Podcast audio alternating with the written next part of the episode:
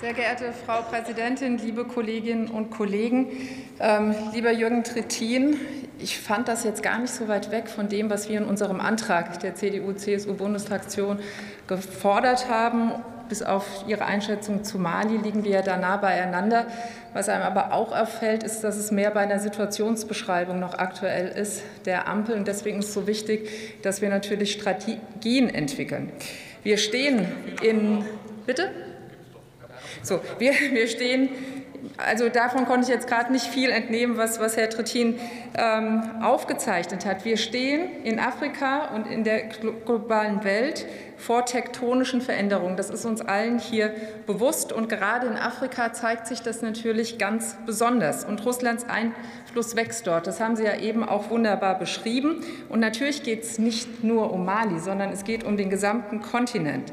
Seit 2015 hat Russland militärische Kooperationsabkommen mit mindestens 20 von 54 afrikanischen Staaten abgeschlossen. Russland ist für fast die Hälfte aller Rüstungsimporte in Afrika verantwortlich. Und die Truppen der russischen Privatarmee Wagner kämpfen natürlich nicht nur in der Ukraine. Sie sind in Libyen aktiv, in der Zentralafrikanischen Republik und in anderen afrikanischen Staaten. Und diese Realität, und das sollten Sie vielleicht auch noch mal ernster nehmen, die ist wirklich besorgniserregend. Und gerade deshalb ist es wichtig, dass wir mit unserem Antrag noch mal hier auch das Licht darauf lenken. Und wir hoffen wirklich, dass Sie unsere Punkte, lieber Herr Trittin, wirklich aufnehmen und dann auch entsprechend handeln.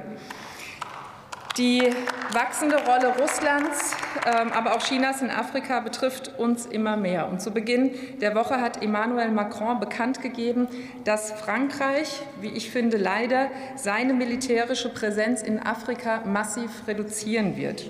Und das ist auch eine Reaktion auf die gezielt anti-westlichen Kampagnen, die Russland fährt. Auch das haben Sie beschrieben, Herr Trittin. Was uns fehlt, ist da eine wirkliche Antwort auf diese gezielten Desinformationskampagnen.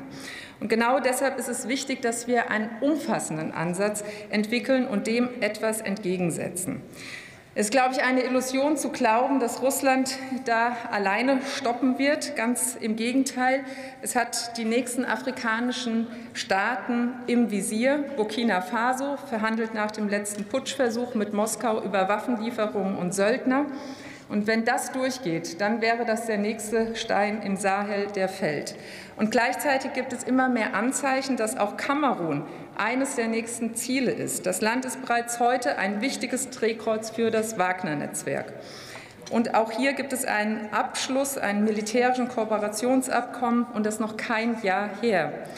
Was wir nicht machen dürfen, ist die Hände einfach in den Schoß legen und behaupten, dass es irgendwie nicht so schlimm kommen wird oder irgendwelche Situationsbeschreibungen hier abzugeben, sondern wir müssen uns stärker dafür einsetzen, diesen Trend wirklich zu stoppen. Und wenn wir schauen, was die Europäische Union macht, dann ist das ganz hoffnungsvoll. Sie hat vor wenigen Tagen in ihrem zehnten Sanktionspaket gegen Russland einen Schritt in die richtige Richtung gesetzt, das muss man sagen. Sie nahm gezielt Moskaus Netzwerk in Afrika ins Visier. Sie sanktionierte Wagner-Kommandeure in Mali und der Zentralafrikanischen Republik, aber auch Schattenfirmen des Wagner-Netzwerks, zum Beispiel im Sudan. Und das ist natürlich ein guter Ansatz. Aber, liebe Kolleginnen und Kollegen, das ist noch nicht genug und deswegen stellen wir auch unseren Antrag. Wir fordern eine wirklich kohärente Strategie. Machen Sie sich da bitte an die Arbeit, wie wir mit dem Einfluss Russlands im Sahel, aber auch zum Beispiel in Zentralafrika umgehen. Wir fordern eine vernünftige, zeitgemäße strategische Kommunikation, die eben genau die falschen Narrative, auch das haben Sie angesprochen, entkräftet und unsere eigene Leistung vor Ort entsprechend würdigt. Denn wir tun auch viel. Wir machen nur viel zu wenig darauf aufmerksam. Wir sind nach wie vor der größte Geldgeber in der Entwicklungszusammenarbeit und Investor in Afrika. Und wir fordern auch, dass unser Angebot an unsere afrikanischen Partner eben noch attraktiver gemacht werden. Zum Beispiel, indem wir eben das Infrastrukturprojekt Global Gateway zeitnah und sinnvoll umsetzen. Liebe Kolleginnen und Kollegen, wenn wir hm. diese Ziele umsetzen, können wir die Entwicklung zum Besseren wenden. Lassen Sie uns das wirklich besser angehen. Herzlichen Dank.